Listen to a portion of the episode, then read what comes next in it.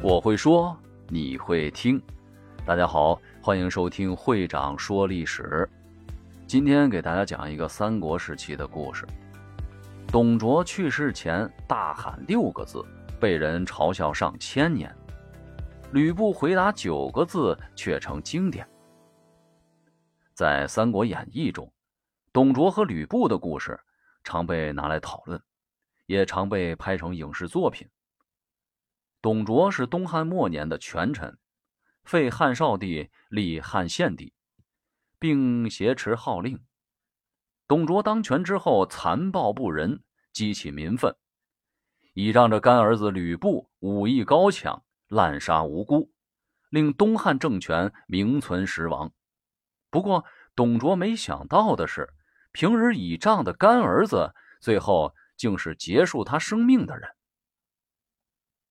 董卓在朝野内外都广布亲信，朝廷命光禄勋宣潘册封董卓为太师，位在诸侯王上。董卓见用近似天子的服饰及车驾，呼召三台，尚书以下官员自行绕过朝廷，到董卓家中议事。官员与董卓言语间略有不和。即被当场杀死，引起朝野的不满。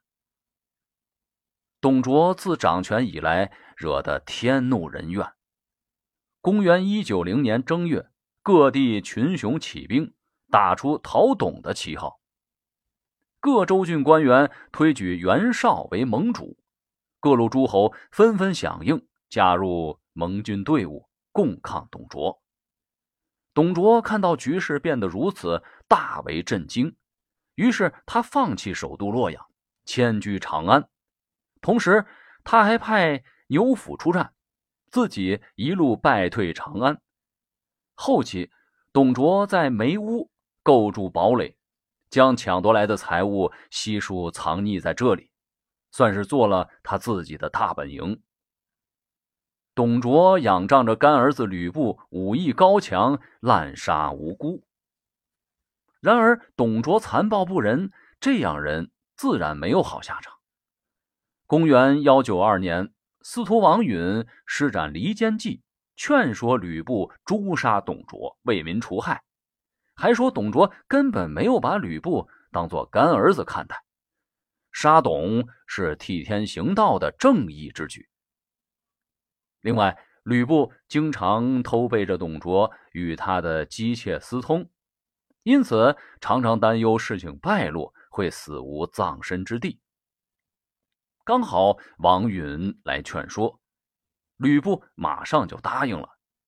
于是两人遂定下计策，邀请董卓来参加宴会，暗中在北雁门埋伏兵甲。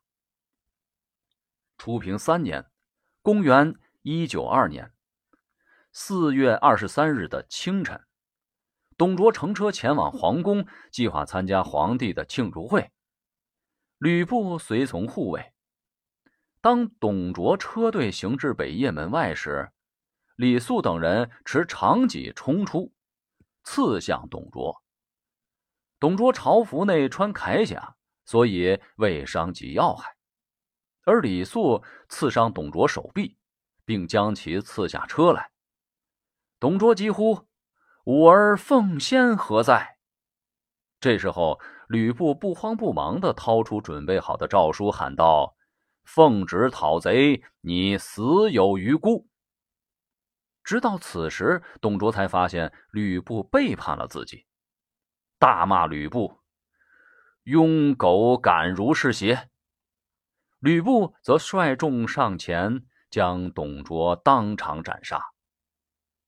后来，董卓临死前留下了那句“吾儿奉先何在”的遗言，被世人嘲笑了千年。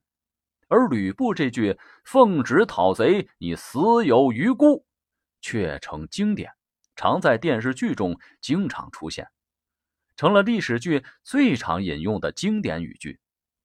根据史书记载，董卓身躯肥胖，被杀后弃尸沉尸示众。守尸的士兵在董卓肚脐眼中插入灯芯，点燃照明，可持续数天。董卓死后，部下李榷和郭汜两人为了把持朝政，互相火拼。皇帝与朝廷流离失所，各地州牧、刺史、太守占据蜀地，完全脱离中央的控制，开启东汉末年以至三国时代。感谢聆听，我是会长老杨。喜欢我的节目，欢迎关注转发。我们下期节目再见。